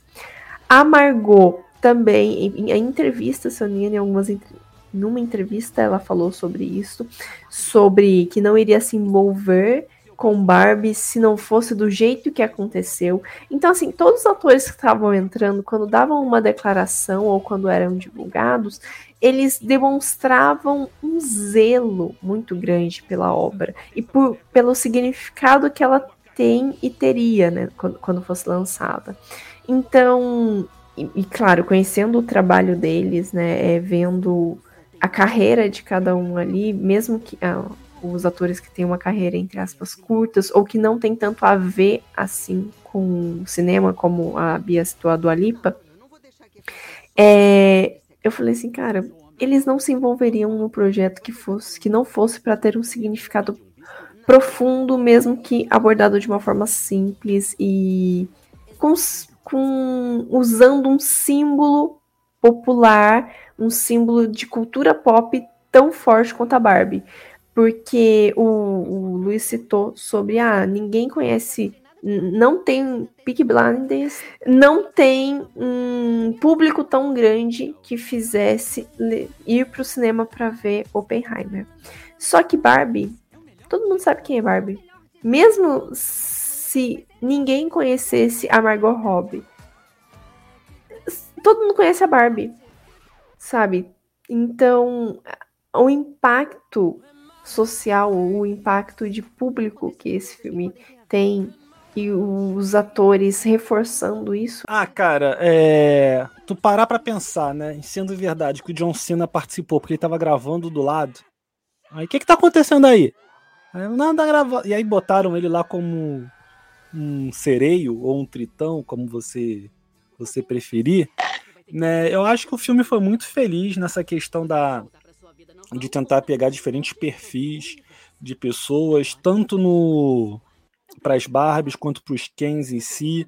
E aí você vê que no mundo real as coisas já não são tanto, as coisas são mais pasteurizadas, né? Então as pessoas estão com roupas parecidas, agem de maneira parecida, exceto a América e a filha. É, mas de um modo geral você tem ali uma padronização e até um certo debate, assim, afinal, quem é que é o boneco aqui, quem é que está agindo de maneira robotizada, a galera lá do mundo da Barbie ou a galera do mundo real? Então ele, ele traz um pouco é, essa, esse debate sem que ele aprofunde em si. Mas tem uma outra coisa que o filme faz também, já que você falou do Simulil, que eu vi pouca gente falando sobre isso, assim. Que é algo que o filme mostra que, que é bem verdade, assim. Elas armam a, a treta entre os caras, mas no final os caras se resolvem. Sem fazer esforço. E aí, e, e, aí fica aquele recado assim do tipo, pô, fica a mulher toda hora brigando com mulher, fica a mulher tretando com mulher, a mulher alfinetando mulher. Os caras, no final, eles se resolvem. E a gente vê muito isso na, na sociedade, assim. Às vezes você tem é, um problema porque você tem um casal, um homem, uma mulher e um cara tentando se envolver ali. Os caras conseguem, às vezes, se resolver melhor do que o cara com a esposa, ou com a namorada, ou com noiva, com a companheira. E quando é o contrário, fica essa rixa assim da, da mulher com a outra mulher. O filme mostra isso também, não com essas palavras. Eu fui para um exemplo extremo, já claro, porque eu acho que se tem traição, o casal tem que se resolver, não tem que ficar ninguém tomando partido de ninguém. Não é isso que eu estou querendo é, debater aqui. Mas o filme fala sobre isso também. Porque aquela parte do musical é a guerra. E no final, os caras estão juntos, se abraçando. Já estão unidos de novo para resolver o problema contra as Barbie, as Barbies de novo. É que eles não tiveram tempo. Mas o filme fala sobre isso também. Então tem várias coisas ali pro filme que o filme vai pensar, a questão da representatividade. Tem uma piada que a Barbie presidente faz que fala: ah, daqui a alguns anos vocês vão ter tantos direitos quanto nós mulheres temos no mundo real né? Porque ela não tem a visão que a Barbie teve do mundo real. Então fica ali, ó. E aí, né? Se essa piada te incomoda, cara, é porque você sabe que no mundo real as coisas estão estranhas. Então, não adianta você a dizer que não é bem assim, porque se essa piada te incomoda, é porque você sabe que as coisas não estão iguais. Então acho que o filme deixa vários, vários pensamentos ali, essa questão da representatividade, você tem uma atriz que é trans, é, o Thiago falou daquela, daquela do Ken que é só amigo da mulher. Eu tive a impressão de que aquele Ken, na verdade, é gay. Né, o, eles não falam com todas as letras, eu posso ter tido uma interpretação errada, mas eu tenho para mim que aquele Ken ali é, ele é gay, eles só não debatem isso no filme.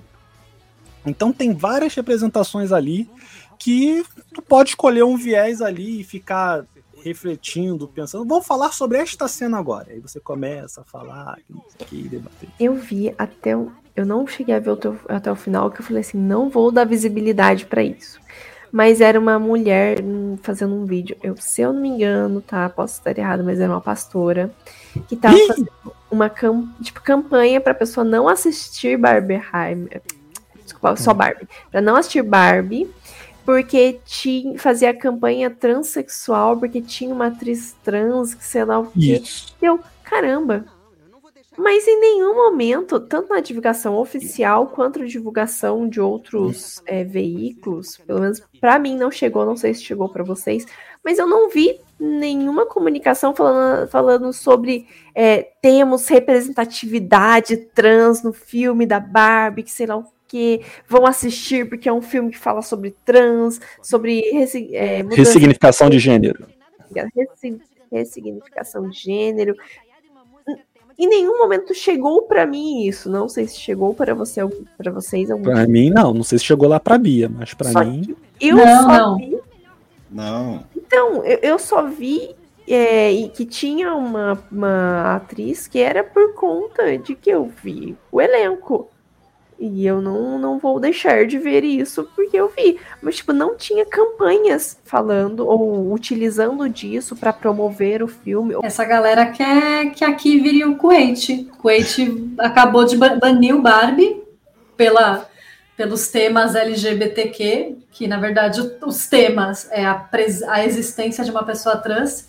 E o Kuwait, inclusive, essa semana baniu o Fale Comigo, que é o novo terror da 24, chega aqui semana que vem. Eles baniram porque uma, uma pessoa do elenco é não binária.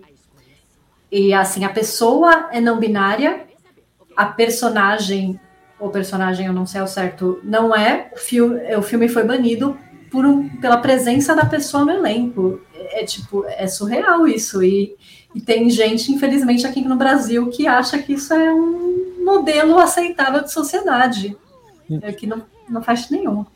Eu só fui saber que tinha uma atriz trans, uma pessoa trans no filme, depois que começaram a dizer que o filme era uma campanha para é, pro transgênero, pro ressignificação de gênero, porque eu nem sabia que a atriz era transgênero.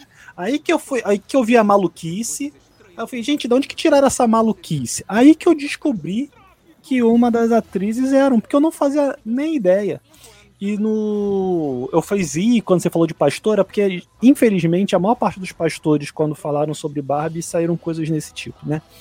E no Fale Comigo, eu nem sei quem é o personagem, que é não, o ator, a atriz que é não binário, porque o filme em nenhum momento aborda isso tá? E só para polemizar, está longe de ser, está longe não, mas não é o melhor terror do ano também como estão vendendo, tá? Mas enfim. Vamos partir agora aqui para os nossos balões, momento aqui que a gente dá as notas aqui de 0 a 5 balões, né? Quero que vocês deem as notas aí e definam, escolha aí uma Barbie favorita no filme aí, por favor. Ai, meu Deus, eu tenho que escolher a Barbie favorita, não estava preparada para isso. Mas acho que eu vou falar a Barbie estranha. Inclusive, Matheus, se vocês quiserem mandar uma barba estranha aqui para casa, estamos aceitando, tá? Porque achei muito linda. É... Mas eu vou, eu vou repetir a nota que eu dei no veredito do Omelete, eu vou dar cinco ovos. Porque eu acho que o filme é uma experiência blockbuster que não incomparável. Nesse ano, pelo menos, acho que não tem ninguém para bater de frente com ele. O roteiro é bem amarrado, as piadas são boas, funcionam, os atores estão ótimos, a direção da Greta Gerwig é super segura, a ambientação do filme é linda, eu espero muito que eles ganhem prêmios de direção de arte, porque é merecidíssimo. E realmente, o filme é, é uma experiência. Você vai para o cinema para rir, para se emocionar, para pensar, eles proporcionar tudo isso e em menos de duas horas, que é né, ali, ó, Chef's Kiss. Então, eu acho que realmente é, é o filme do ano para mim, mesmo. Cinco, né? Não tem como não ser. E olha, eu vou escolher, espero estar pronunciando o nome dela certo, a Issa Hai, acho que é assim, que é a presidenta. A, a, Bia já falou muito sobre o filme, né, de como ele é perfeito, mas eu queria enaltecer novamente o roteiro, que ele é simples, mas ao mesmo tempo profundo. É, como os atores conseguiram realmente passar a essência do filme e como toda a direção de é, cine, é, cenografia ele conseguiu mostrar nos detalhes as referências, tanto a Barbie em si quanto ao cinema né, com todos os filmes que ele faz referência. Então é uma obra. É uma obra que transcende a tela, porque ela vai para o social e ela vai para o público, tanto trazendo uma reflexão para ele, fazendo o público ter uma reflexão, como falando: olha a sua infância aqui, nós reconhecemos a boneca e ela não é de todo mal. Né? Ela não é uma boneca que que pode ser utilizada apenas para estereotipar a sua imagem. Ela mudou. Você é uma Barbie. Então, oi Barbie, você é uma Barbie. É, se sinta como uma Barbie e leve a sua beleza é, e suas dores também, suas crises existenciais, suas tristezas, seus momentos depressivos e cuide de você mesmo. Vá atrás de descobrir e entender quem você é e crescer com tudo isso, né? E no final, uma bela cena falando: mulheres vão ao ginecologista, cuidem da sua saúde também, é necessário. Que eu achei muito, muito engraçadinha. O mesmo cara, né, o, o mesmo canal, melhor dizendo, que falou que o filme fazia apologia à traição, ficou revoltado porque o filme termina é, a Barbie indo na ginecologista. E que ele tinha levado a sobrinha para assistir o filme. E ele ficou revoltado com isso. É, a sobrinha é. dele não vai ter que ir no ginecologista, não? Não é bom ela saber disso? Aparentemente, na família dele, elas resolvem as coisas com lenço umedecido. É, com paninhos. É... Bicarbonato só de água quente. É. Eu posso usar. É, eu posso apelar pra Barbie da Margot Robbie ou eu tenho que escolher uma diferente? Não, cara, tranquilo. É, é a que ah, mais, sei lá, te tocou ali na experiência do ah, filme. Então é né? ela, então é ela. Vou fazer uma menção à da Alexandra Chip, que eu acho que é a da Alexandra Chip que faz a piada do Snyderverse. É, mas é a da, da Margot Robbie. A hora que ela tá sentada no banco e ela vê as pessoas, né, ela, ela começa a compreender como é o mundo, e aí depois ela vê aquela senhora, e ela olha para a senhora, e as duas só olham uma para outra e sorriem. Ela indo falar com as garotas e fingindo normalidade quando as garotas arrasaram com ela é a da Margot Robbie. A nota são cinco balões, né? Mas daqueles bem cheinhos, assim, quase na, no limite de estourar, tá? É, e com e de gás, que fica lá no alto, né? Aquele balão que tu joga e cai, não, aquele que fica lá no alto, tá? E, o filme é muito bom, o filme é sensacional, é o filme que ninguém esperava e o filme que todo mundo se sente bem assistindo ou deveria se sentir bem assistindo. É verdade. É, essa cena que você fez referência, Luiz, dela olhando pra moça, pra senhorinha do lado. Hum. Daí ela fala, ah, você é linda. Ela fala, eu sei. Essa cena realmente tinha uma referência à filha ou à criadora? Porque é, teve gente que falou que era a, a, a filha, teve gente que falou que era a figurinista, teve gente que fazia, falou que fazia referência. Eu fiquei, caramba. E teve gente que falou que não era nada disso. Eu falei, caramba, qual que é a verdade? Não, a senhora era uma figurinista, né? Não, não, não a figurinista do filme, mas ela é uma figurinista famosa em Hollywood. Eu não lembro o nome agora. Eu também não lembro o nome não, mas acho que ela já ganhou o Oscar, concorreu ao Oscar, alguma coisa assim. Mas eu achei que ela fosse a do filme também. Eu não sabia que era de, de uma produção. De outro filme. É uma cena bonita, né, cara? Uma cena linda ali, né? Simples, né? Simples, mas tocante, né? A, a, Margot Robbie, ela entrega muito, né? Assim, o, o, Ryan Gosling entrega muito também. Eu vou fazer, uma, vou fazer duas observações aqui. Eu sei que você quer encerrar, Thiago. Não tem problema você achar o Ryan, Gosling é, o melhor ator do filme, melhor do que a Margot Robbie. Isso não vai dizer que você não entendeu o filme, porque eu vi alguns caras preocupados em dizer que achavam que em algum momento o Ryan Gosling estava roubando a cena. Você pode achar que o Ryan Gosling roubou a cena, isso não vai te tornar uma pessoa melhor ou pior. É, e você também tem todo o direito de não ter gostado do filme, porque filmes estão aí e as pessoas gostam ou não. O que você deve avaliar é por que, que você não gosta do filme. Se você não gosta do filme porque você simplesmente não gostou, ou se você não gosta do filme porque você é um idiota. É isso que você precisa avaliar. Acho que o filme é agressivo agora, mas o espírito é esse. Então acho que é eu que vou ser o, o contrário aqui do rolê aqui, que vou dar quatro balões e meio para esse filme. Já tinha dado essa nota também lá na você live. Lá. é duro, Thiago. Toda vez que eu vim aqui, você dá uma nota baixa para algum filme. Ou nota baixa, tipo, mais baixa. quatro e meio abaixo.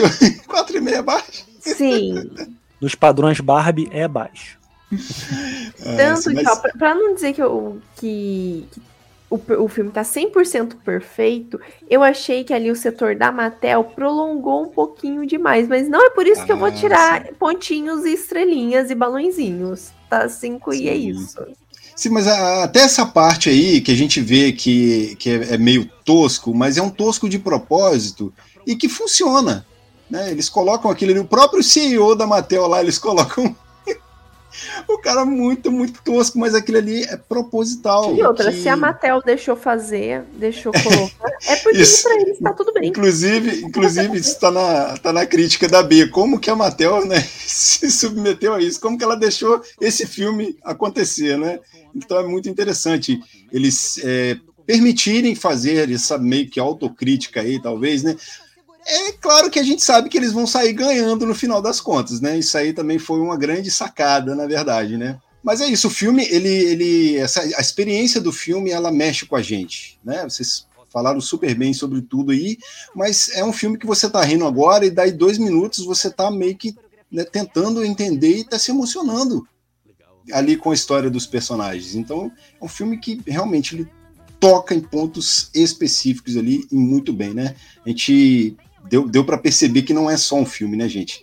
É uma baita de uma obra aí e realmente é, eu acho que é um mérito, né? A gente está vendo aí que ele está atingindo níveis aí, né?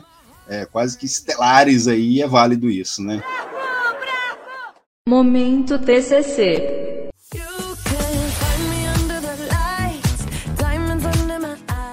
É isso, chegamos aqui agora ao momento TCC do Papo Nerd, momento Jabá, onde a galera deixa aí as redes sociais, deixa a caixa postal e o Pix, né? Fiquem à vontade aí, manda ver. É, primeiro, agradecer mais uma vez o convite, Ti, obrigado também, Cami e Luiz, adorei o papo, foi maravilhoso poder falar tanto de Barbie. É, eu sou a Bia Mendola, vocês me acham no arroba Bia Mendola, tanto no Instagram quanto no Twitter. E passa lá no Omelete, eu sou editora de lá e eu fiz, né, a nossa, eu fui uma das responsáveis pela nossa cobertura de Barbie, fiz as entrevistas, então você acha tudo, tudo sobre Barbie lá no Omelete. Então passa lá e dá uma lida em tudo que a gente fez. É, Tiago, eu gostaria de agradecer o convite. É, desculpa ser cri-cri com a hora. É que eu, eu, sou uma jovem senhora de 84 anos que dorme um pouquinho cedo. Mas muito obrigada pelo convite, muito obrigada pela, é, por compartilhar esse momento com a Bia e com o Luiz. É sempre uma honra. E você, eu sou a Camila Couto, vocês podem me encontrar no arroba a Camila Couto, que é o meu Instagram. Eu também estou no Twitter com esse com o a Camila Couto, mas eu quase não posto no Twitter. Eu posto só às vezes, quando me dá na telha, quando bate a saudade, daí eu vou lá. Que não é mais Twitter, né? É X agora. E. Mas correm lá no meu Instagram, lá eu coloco tudo que eu faço. E, sim, vai acontecer algumas coisas aí lá pra semana que vem. Vão para lá, corre lá, acompanha. Eu tenho meu blog, o camilaconto.com.br. Também tenho o meu podcast, que está um pouquinho parado por algumas mudanças. É, mas vão lá, me acompanhem. Sempre tem texto no blog. Muito obrigada novamente, Thiago. Queria começar agradecendo o convite, né? Então, valeu, Thiago, pela oportunidade de estar aqui. Eu espero que todo mundo que está nos escutando tenha gostado e tenha sido tão prazeroso quanto foi para nós que estamos aqui. Pelo menos para mim foi. Se a Bia e a Camila estão fingindo Aí elas são excelentes atrizes. É, mas você pode me encontrar nos Dois Faladores, o canal que eu tenho com a Ana Cláudia, minha esposa, e todas as redes sociais são Dois Faladores também. E estamos lá no Faixa Pop com a coluna Fala Aí, que é uma coluna quinzenal, que está quase de três em três semanas, mas não deixaremos morrer. É, Bia, foi um prazer estar aqui com você. Camila, foi um prazer estar aqui com você. Tiago, foi um prazer estar aqui com você também. Eu acho que é isso. Beleza, eu que agradeço. E muito me conforta saber que nós temos a mesma idade, Luiz, né? Não sabia que você era de 87, né? Aparentemente eu estou muito mais conservado do que você, mas né, não, isso não vem ao caso. Essa minha carinha aqui bela. E é porque eu tô com a barba, rapaz. Se eu tirar a barba, fica parecendo. Vai rejuvenescer mais uns 10 anos aí. Beleza, só agradecer mesmo por esse bate-papo aqui, muito bom, valeu.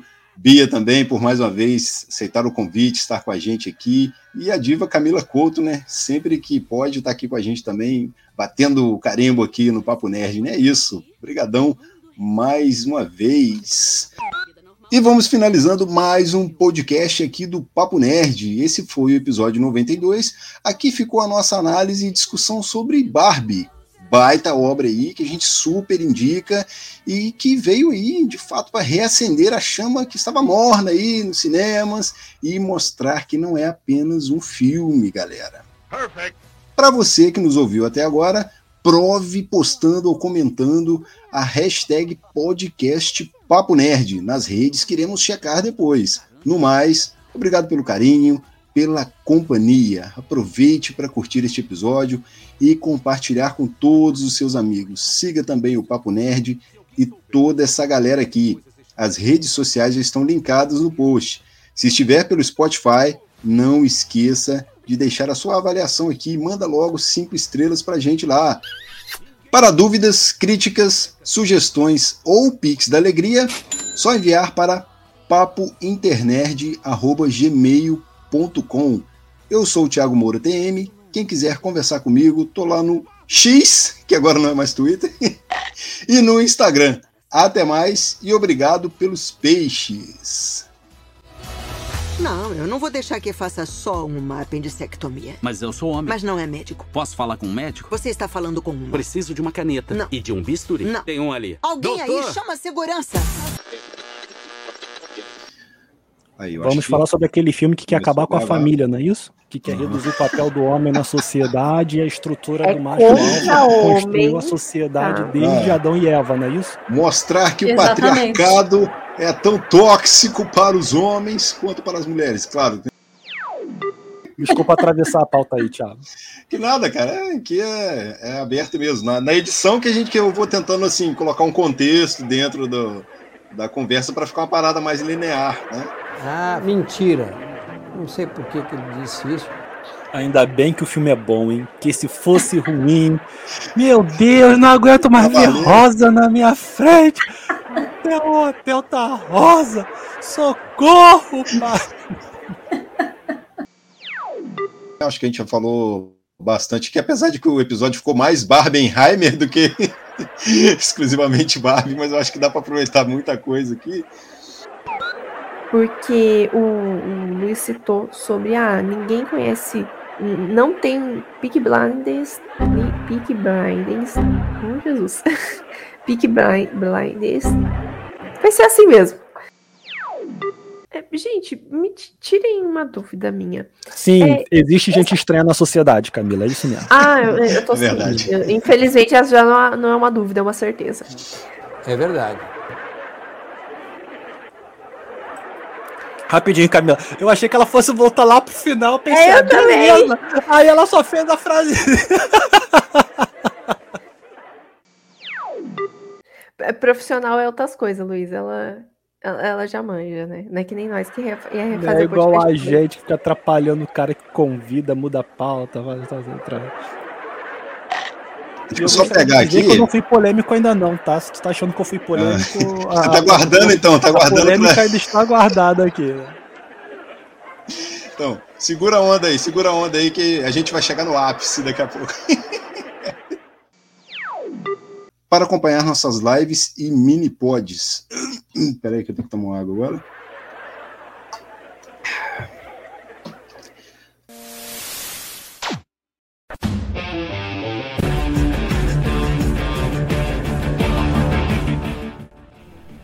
Podcast foi editado por Thiago Moura Temer.